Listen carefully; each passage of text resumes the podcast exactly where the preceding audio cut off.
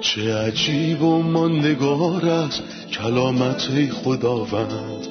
ابدی و جاودان است تمامی کلامت.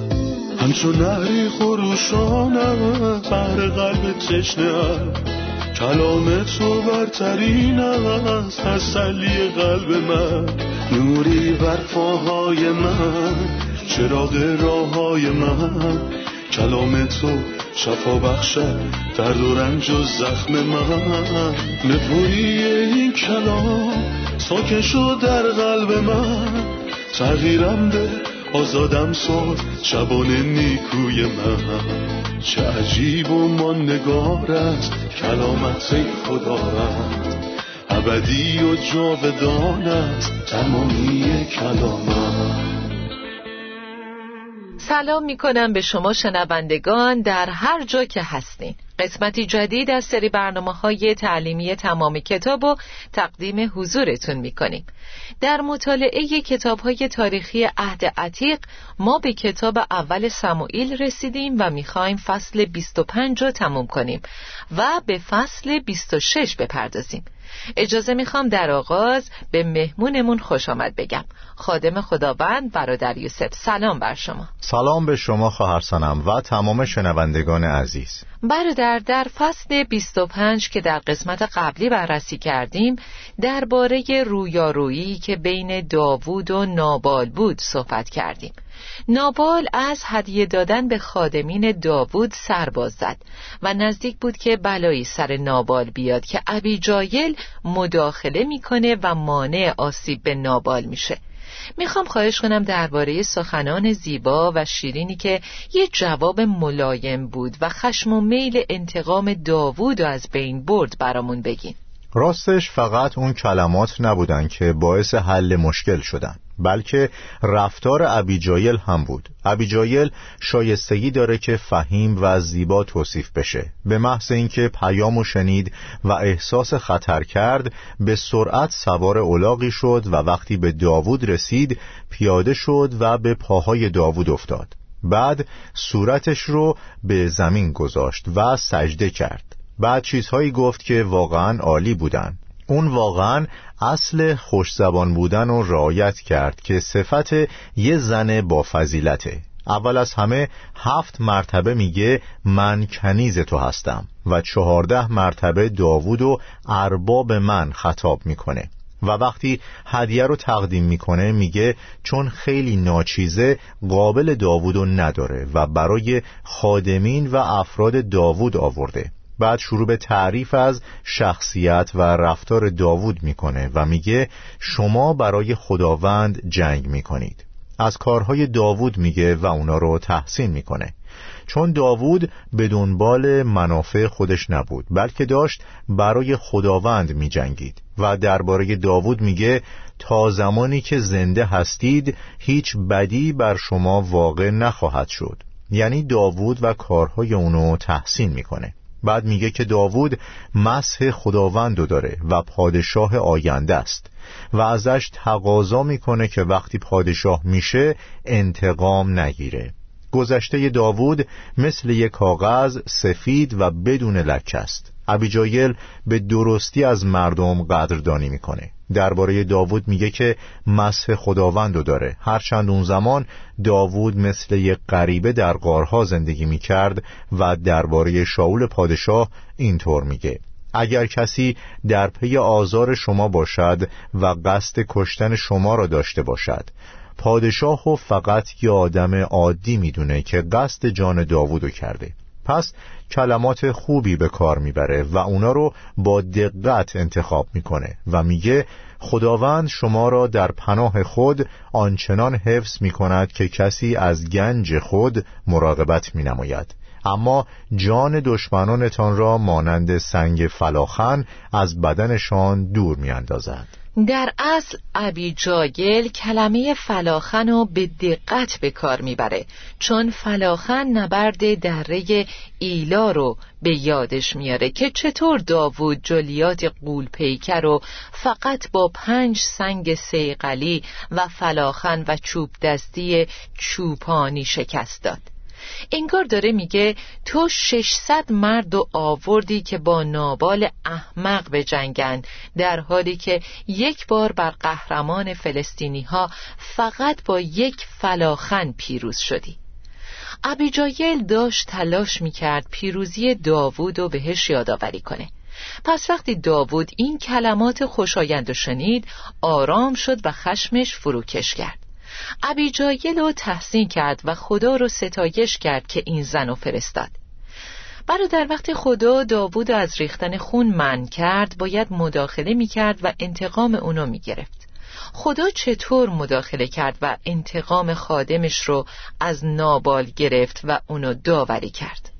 نابال خیلی مست و مدهوش بود. کتاب مقدس میگه صبح داوری بر نابال قرار گرفت. پس می‌فهمیم که نابال در شب مست بوده و نمیفهمیده اطرافش چی میگذره. شیطان اونو با لذات فریب داد و به طرف محکومیت ابدی کشید که بدبختانه خودش مقصر بود. ابیجایل اومد تا باهاش صحبت کنه ولی نابال خیلی مست بود. اونقدر نوشی تا هوشیاریشو از دست داد. اون حتی متوجه غیبت همسرش نشد. ابیجایل رفت و برگشت ولی نابال متوجه نشد. کتاب مقدس میگه این لذات زود گذرن موقتی کتاب مقدس میگه وقتی صبح شد و مستی شراب از سرش پرید صبح شد و در صبح مستی نابال از بین رفت و به خودش اومد. ولی متاسفانه دیگه فرصت توبه را از دست داده بود. هر شبی صبحی داره. کسانی که در شب رنج می‌کشند به زودی صبح امید و می‌بینن ولی کسانی که در شب مست میشن خیلی زود صبح براشون فرا می‌رسه. کتاب مقدس به ما در مورد شراب و همینطور سرمستی زندگی اینطور هشدار میده. مست شراب نشوید زیرا شراب شما را به سوی کارهای زشت میکشاند. سلیمان میگه پس فریفته شراب سرخفام نشو که در جام به تو چشمک می‌زند می‌خواین بگین که مسیحیت هم در برابر افراط در نوشیدن شراب و مستی موضع می‌گیره؟ قطعا یعنی هیچ تعلیمی در کتاب مقدس نیست که مستی رو در مسیحیت مجاز شمرده باشه؟ نه هرگز. هشداری روشن در عهد جدیده و در عهد عتیق هم سلیمان درباره شراب میگه که انسانو فریب میده و به آرامی فرو میره. شراب انسانها رو فریب میده و آخرش تلخه. نابال همینو تجربه کرد. در آخر همچون مار تو را خواهد گزید و مانند افعی تو را نیش خواهد زد. نه فقط مستی شراب بلکه مستی دنیا هم هوشیاری انسانو ازش می‌گیره و ما رو به محکومیت سوق میده. کتاب مقدس میگه در شب دل نابال خوش بود. البته به صورت موقت اما صبح با ابدیت روبرو شد. چی شد؟ دل نابال در درونش مرد. و در حقیقت ابیجایل می‌خواست همین پیامو به نابال برسونه که داوود در زمان صبوری دستشو به طرف نابال دراز نکرد. منظورم اینه که خداوند از روی دلسوزی حکیمانه از طریق ابیجایل داوود و من کرد. در شب داوود مجبور بود صبر کنه ولی صبح خدا باید به داوود برای صبرش پاداش می‌داد. الان ما در دورانی هستیم که کتاب مقدس از اون به عنوان دوران صبر مسیح یاد می‌کنه و ایمانداران باید بردبار باشند. پاداش آشکار داوود این بود که با ابیجایل ازدواج کرد که معنای اسمش پدرم شادی خواهد کرده داوود با شادی پیوند خورد و خدا به ابیجایل برای صبر و تحملش در خانه آدم شریری مثل نابال پاداش داد و با پادشاه واقعی یعنی داوود ازدواج کرد. و این تصویری است از پیوستن ایمانداران به مسیح شاه شاهان و رب الارباب که به همه ایمانداران به خاطر بردباری و شکیباییشون در این دنیا پاداش میده. یعنی کسی که به داوود احترام گذاشت در نهایت به داوود پیوست و کسی که به داوود توهین کرد در نهایت قلبش در درونش مرد. وقتی دوران صبر مسیح به پایان برسه کسانی که به مسیح پیوستن در ابدیت محترم خواهند بود و پاداش می‌گیرند و کسانی که مسیح رو رد کردن به مجازات ابدی می‌رسند. برادر می‌دونیم داوود قبلا ازدواج کرده بود. حالا با ابیجایل ازدواج کرد و بعدش هم با زنان دیگه ای ازدواج کرد. آیا کلام خدا در عهد عتیق چند همسری را مجاز می‌دونست؟ چند همسری درست بعد از ورود گناه به جهان به وجود اومده و اولین مردی که با بیش از یک زن ازدواج کرد لمک بود. مرد شریری که می‌بینیم در فصل چهار کتاب پیدایش با دو زن ازدواج کرده. فصلی که با خشونت و قتل آغاز میشه. قائن علیه برادرش حابیل بلند میشه و اونو می‌کشه. پایان این فصلم با ناپاکی و تعدد زوجاته. یعنی لمک دو تا زن می‌گیره. این امر خواست الهی نبود. همونطور که هفت مرتبه به این عبارت در کلام خدا اشاره شده. اولین اشاره در کتاب پیدایش دو و آخرین اشاره در رساله پولس به افسوسیانه. مرد پدر و مادر خود را ترک می کند و به زن خود می پیوندد و آن دو یک تن خواهند شد. آن دو یعنی یک مرد و یک زن. و این اثبات می‌کنه که چند همسری در مسیحیت وجود نداره. و حتی در طول تاریخ هم نقشه خدا ازدواج یک مرد با یک زن و یک زن با یک مرد بوده. نه تنها این بلکه پیوستن به همسر و یک تن شدن. پیوستن به زن و یک تن شدن. تأکید می‌کنه که طلاق جایز نیست. نه چند همسری و نه طلاق. این از همون ابتدا برنامه خدا برای ازدواج بوده. من همیشه فکر می کنم این موضوع اساس کتاب مقدسی و دلیل منطقی داره. مبنای کتاب مقدسی داره چون متنای واضحی هست که از همون اول نشون میده خدا انسان را مرد و زن آفرید. نه یک مرد و دو یا سه یا چهار زن. مرد و زن آدم و حوا. و ما همیشه میگیم علاوه بر دلیل کتاب مقدسی دلیل منطقی هم داره. چون وقتی خدا دنده ای از آدم گرفت یک دنده گرفت. خدا می‌تونست دو، سه یا چهار تا دنده بگیره.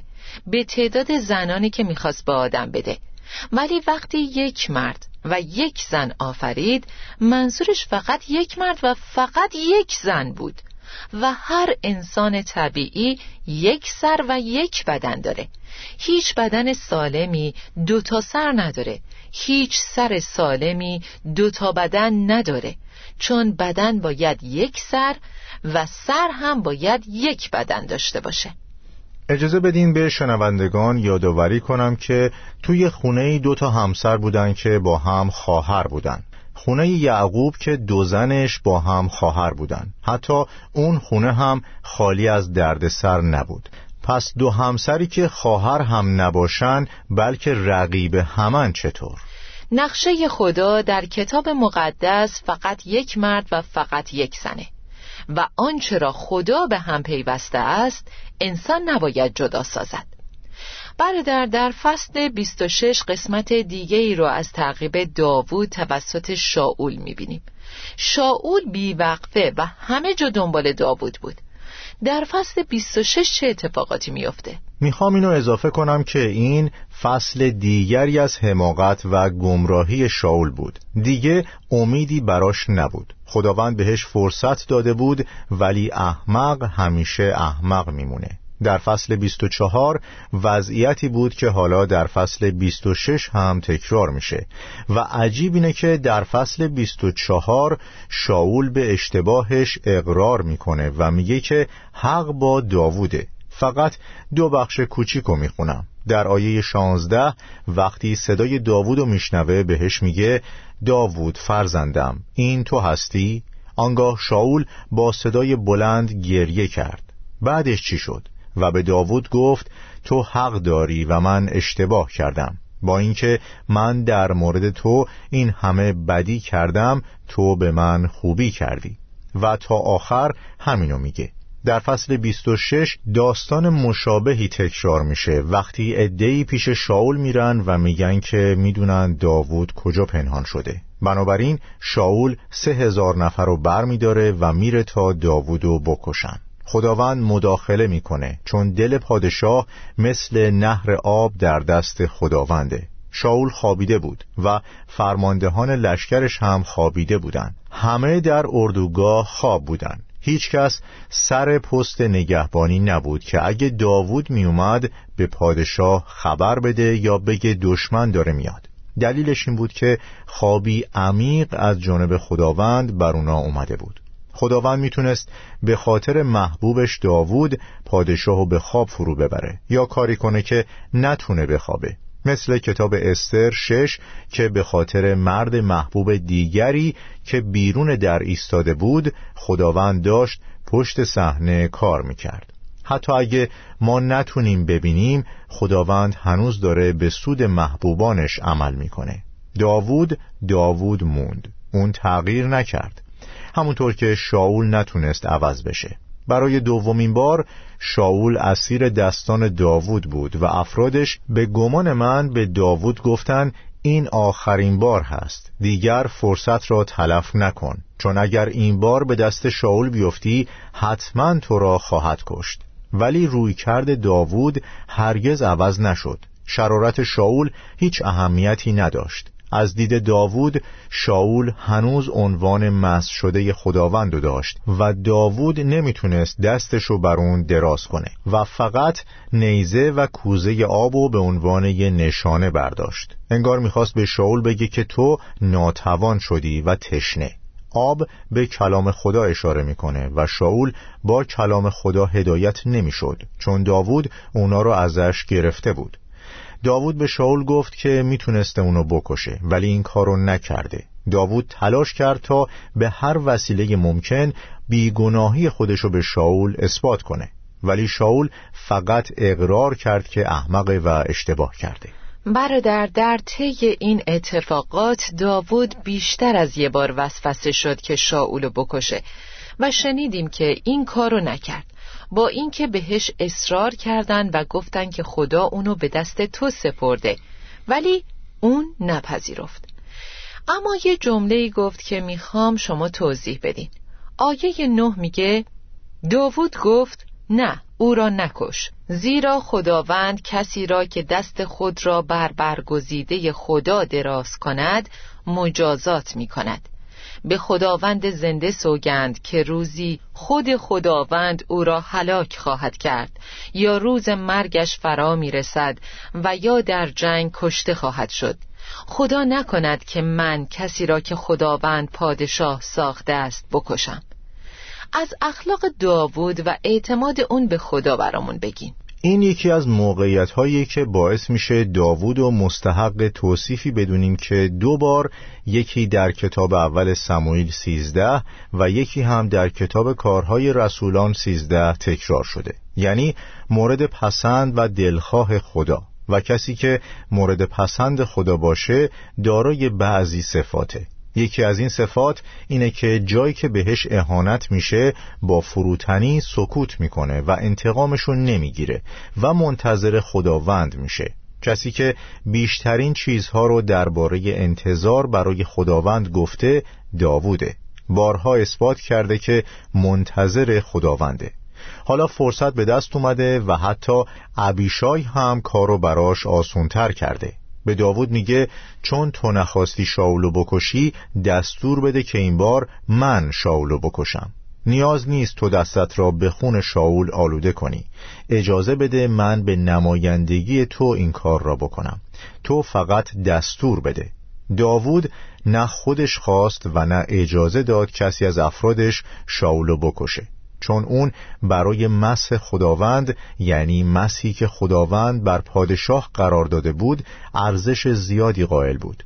داوود منتظر خداوند بود تا در زمانی که خود خدا مناسب می‌دونه پادشاهی رو به اون بده و گفت که خداوند سه راه حل داره و در اصل خداوند راه حل های زیادی داره. مثلا کاری که قبلا با نابال کرد یا اینکه زمان مرگش فرا می‌رسه و مثل یه آدم معمولی میمیره یا در جنگ به هلاکت می‌رسه و این دقیقا در زندگی شاول رخ داد. ولی داوود مردی موافق دل خدا بود که انتقام خودشو نگرفت و منتظر خداوند بود.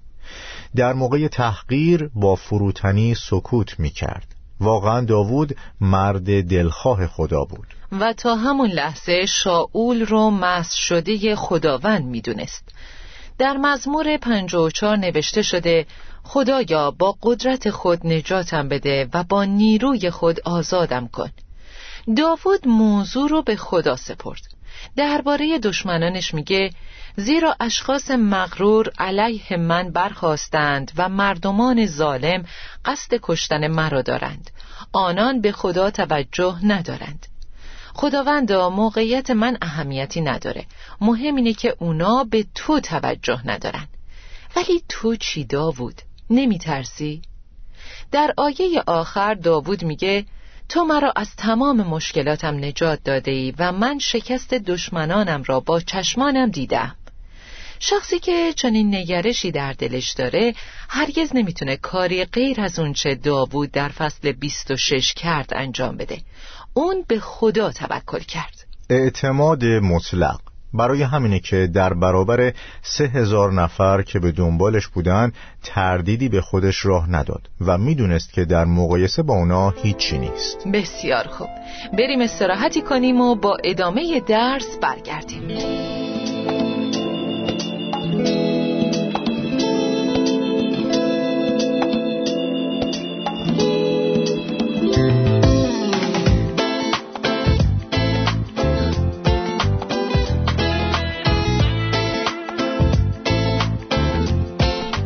در یوسف به عنوان یه ایماندار آیا درسته اگه کسی به من آسیب برسونه من برای انتقام دعا کنم؟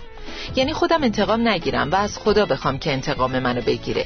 من انتقام خودم رو نمی‌گیرم دست دراز نمی کنم و به دست خودم حقم رو نمی‌گیرم. ولی حداقل دعا می‌کنم که خداوند انتقام منو بگیره و دشمنامو پیش همه رسوا کنه. درسته که من انتقام خودم رو نگیرم ولی درست نیست که از خدا بخوام که انتقام منو بگیره. پولس رسول در رساله به رومیان گفته انتقام خود را نکشید. ولی قبل از اینکه بخوام جواب بله یا خیر بدم لطفا به تفاوت بین عهد عتیق و عهد جدید توجه داشته باشین که همه چیز برامون روشن باشه. عهد عتیق یه پیمان برای برکات دنیوی بود. در دوران فیض همه چیز متفاوته. منظور از دوران فیض چیه؟ این دوران از زمان صلیب مسیح تا الانه.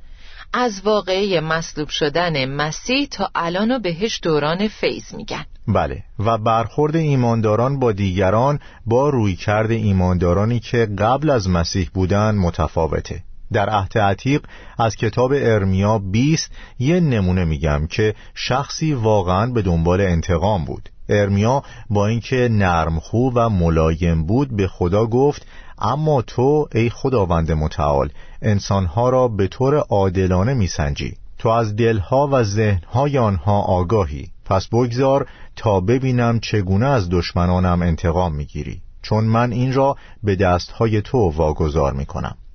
مطمئنا هر کس این فصل رو از ابتدا بخونه می‌بینه که به اون آسیبهای زیادی رسیده. پس اون طالب انتقامه. عهد عتیق با دوران فیض که ما در اون زندگی می‌کنیم فرق داره. ما نه تنها انتقام خودمون رو نمی‌گیریم و از خدا نمی‌خوایم انتقام ما رو بگیره بلکه براشون طلب بخشش و آمرزش می‌کنیم. ما باید آمرزش و رحمت خدا رو براشون بطلبیم. واضحترین مثال در عهد جدید استیفانه. صحنه دردناکی که استیفان داشت سنگسار می‌شد ولی به خداوند گفت خداوندا این گناه را به حساب ایشان نگذار. اون براشون طلب بخشش کرد. رفتار ما هم باید همینطور باشه.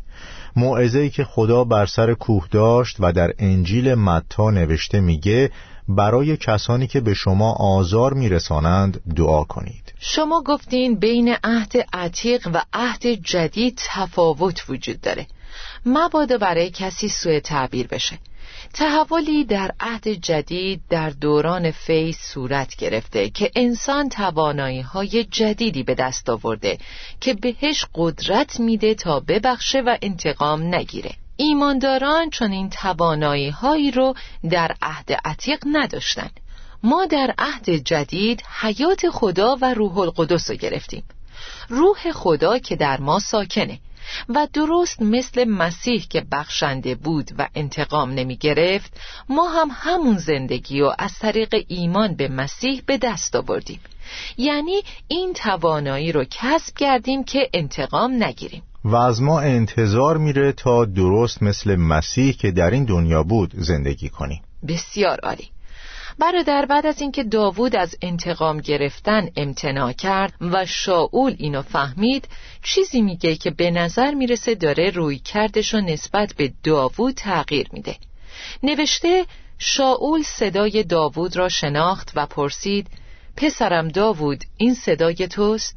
داوود جواب داد بله سرورم این صدای من است من چه کردم؟ گناه این خادم تو چیست که همیشه در تعقیبش هستی. بعد در آیه 21 میگه شاول گفت من اشتباه کردم. بازگرد پسرم من دیگر آزاری به تو نمیرسانم زیرا تو امروز مرا از مرگ نجات دادی. رفتار من احمقانه بود و می‌دانم که خطای بزرگی از من سر زد. داوود گفت نیزت نزد من است. یکی از محافظینت را بفرست که آن را برایت بیاورد. خداوند هر کسی را از روی رفتار نیک و وفاداری او پاداش می دهد. خداوند تو را امروز به دست من داد اما چون تو پادشاه برگزیده خداوند هستی من صدمه به تو نرساندم. و آیه 25 میگه شاول به داوود گفت پسرم خدا تو را برکت دهد. تو در آنچه که انجام دهی موفق خواهی شد. آنگاه داوود به راه خود رفت و شاول هم به خانه خود برگشت. وقتی این آیات رو می‌خونیم باید خدا رو شکر کنیم که بیگناهی داوود رو اثبات کرد و قلب شاول رو عوض کرد. و داشتم فکر می‌کردم که شاول از اون به بعد به داوود احترام می‌ذاره. ولی این چیزی نبود که اتفاق افتاد. نه اینجا وقتی میگه من اشتباه کردم منو به یاد حرف یهودای اسخریوتی میندازه که گفت من گناه کردم که به یک مرد بیگناه خیانت کرده باعث مرگ او شدم و عاقبت هم خودکشی کرد. اون احساس توبه حقیقی نداشت و به محبت و فیض خدا اعتماد نکرد که باعث می‌شد بگه گناه کردم و بعد خودشو به آغوش فیض خدا بندازه. اینجا هم داستان مشابهی رو در مورد شاول پادشاه می‌بینیم. بین ایمانی که با توبه و تغییر مسیر و فکر همراهه با احساس پشیمانی و تأسف تفاوت وجود داره. شاید شاول در مقابل داوود احساس شرم و خجالت می کرد ولی قدرت اینو نداشت که این احساسات رو تبدیل به قدمهایی بکنه که نشون بده از گناهش پشیمون شده و خودشو به آغوش خداوند بندازه. شاهد این ادعا صحنه اول بعد از اینی که به دنبال یه واسطه میره. پس نه احساس توبه بود و نه تغییر مسیر. این یعنی هیچ توبه ای وجود نداره فقط تظاهر می‌کرد. فقط احساساتی شده بود و شخصی که به راحتی تحت تأثیر قرار می‌گیره هیچ قدرت ایمانی برای تغییر رفتار و نگرشش نسبت به مردم نداره. بسیار عالی. ممنونم برادر یوسف. خدا بهتون برکت بده. خدا به شما هم برکت بده. عزیزان این قسمت رو با هم مرور می‌کنیم. در فصل 25 دیدیم خدا انتقام داوود رو می‌گیره و نابال هم میمیره. بعد پاداش خدا رو برای داوود می‌بینیم. از داوود یاد می‌گیریم که کسی که در شب منتظر خداوند بمونه در صبح پاداش می‌گیره. داوود از انتقام خودش خودداری کرد و به خدا سپرد و خدا انتقام اونو گرفت و با اجازه دادن به اون برای ازدواج با ابیجایل که نماد شادی بود بهش پاداش داد. از نابال یاد می‌گیریم کسی که در شب مست بشه ممکنه قلبش صبح بمیره. نابال از شراب مست شد که به لذات و شهوات دنیا اشاره داره و متاسفانه بعد از بیدار شدنش خیلی دیر شده بود. فهمیدیم که بین توبه واقعی که با تغییر فکر و رفتار همراهه و احساس تعصب و شرمساری از برخورد نجیبانه داوود نسبت به شاول فرق زیادیه. و این وقتی آشکار شد که شاول به رفتار اشتباهش و رفتن به دنبال واسطه ادامه داد. در رفتارش تغییر عملی مشاهده نشد. عزیزان شنونده در برنامه بعدی گفتگو رو ادامه میدیم. تا سلامی دیگه خدا نگهدار. چه عجیب و ماندگار است کلامت خداوند. ابدی و جاودان است تمامی کلامت. همچون نهری خروشانم بر قلب تشنه کلام تو برترین است تسلی قلب من. نوری بر پاهای من چراغ راه های من. کلام تو شفا بخشد درد و رنج و زخم من. نپوری این کلام ساکن شد در قلب من. تغییرم ده آزادم ساز شبان نیکوی من. چه عجیب و ماندگار است کلامت خدا رد ابدی و جاودان تمامی کلامت.